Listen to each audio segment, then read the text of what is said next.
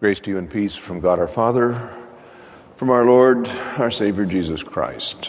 The hymn that we just sang started out with that lovely image from the book of Hebrews that pictures for us that cloud of witnesses you figure uh, on down through centuries, right? Maybe some of them sitting with their legs dangling over the clouds from heaven. Who's to say?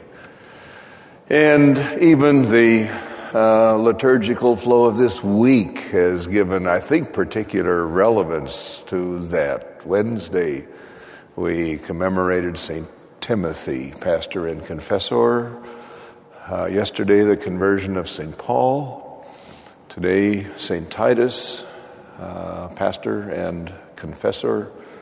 Which brings, among other things, brings us, uh, brings to uh, our minds and our attention uh, the two dudes after whom this chapel is named, linked by the one who identifies himself as their spiritual father. In fact, already that cloud is expanding. I suppose uh, Timothy is the younger fellow on your left as you look there, and uh, Titus probably the fellow old enough to have lost a little of his hair. The one on the right. I don't know about you. I have the feeling that if you're like me, you kind of have the sense that maybe over the years you haven't gotten to know Titus quite as well as we have gotten to know Timothy. Uh, in part, I guess, because Paul wrote two letters to Timothy and only one to Titus, and that was a pretty short one, actually. And in part, maybe because uh, the uh, epistle to Titus doesn't show up a whole lot in our lectionary. I took a quick glance, actually, at the three year cycle. And uh, epistle to Timothy is used a total of six times, which is an optimistic way of counting because what it is, is you have the epistle to Titus used two times in each of the cycles and for the same day.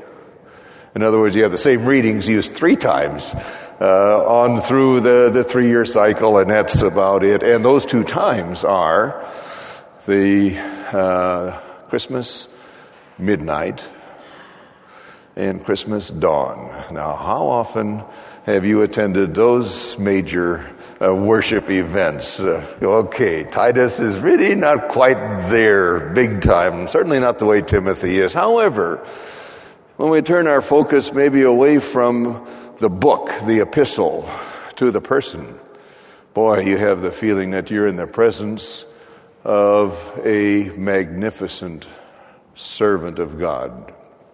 Uh, pops up really quite often uh, in Paul's writings.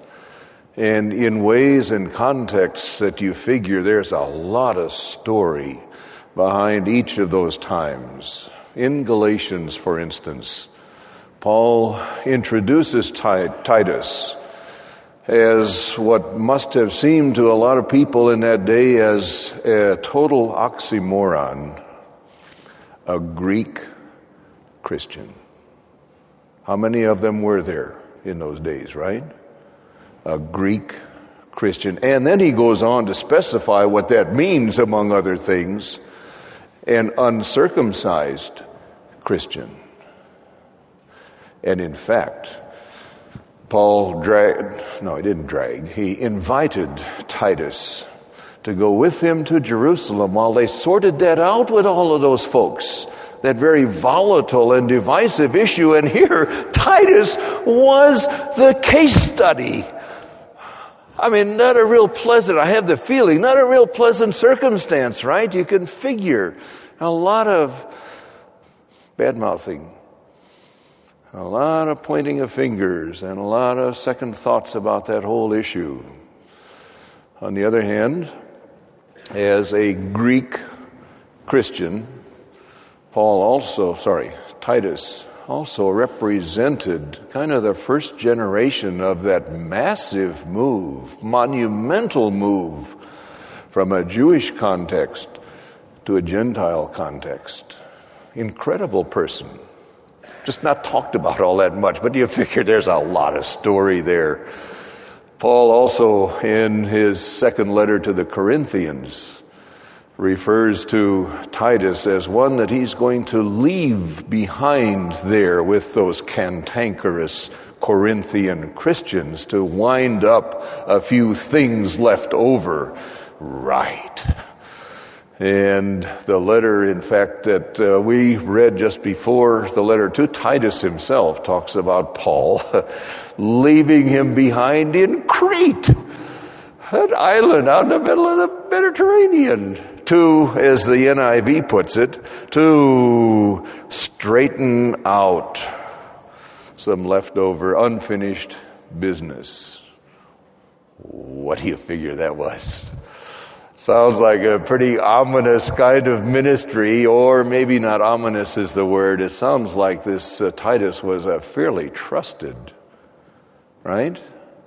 Seasoned veteran of the cross, important to Paul's ministry and beyond.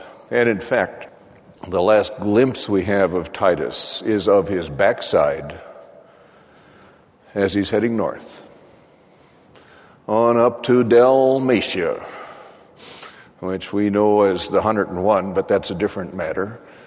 Um, Yugoslavia would be the name we'd put with it today. Moving up, in other words, beyond the friendly confines of Titus's native Greece to that big world beyond. And so the expansion is initiated, and so it continues that cloud of witnesses. When Paul refers to Titus as my partner and my fellow worker, wow. Big time affirmation and an important uh, commendation of this seasoned, toughened veteran of the cross, you can understand why he doesn't have all his hair. Makes him a good model for the generations that follow, and a good model for you folks over there. Like that cloud of witnesses, there is a partnership of the gospel that reaches from Paul to Timothy Titus and a whole bunch of others besides, and on across expanses of land and water and through centuries of time and touches us as well. The thing about the partnership, though, is not just that it's unbroken, it's that it's on the move, always on the move, blown about by the Spirit where He wills. And takes the gospel so that it can, in Paul's words, be brought to light in Jerusalem, Corinth, Crete, Dalmatia, and among us as well, in places and among people loved by the Lord as richly and redeemed as are we. And that's why we're here, blown by the Spirit ourselves. And it's good to remind ourselves of that as we get to crunch time in the quarter. There's more going on than just another test and another paper. That's why you're here, folks. And that's why we're here, not just to celebrate with you today, but to celebrate you, partners, fellow workers in places. I'm not sure where it is all the Lord's taken you. We're going to find out in a few minutes, I guess. Uh, places, however, loved by the Lord as much as those places loved by Titus and Paul. And that's why you're here. We celebrate. Partners all, fellow workers.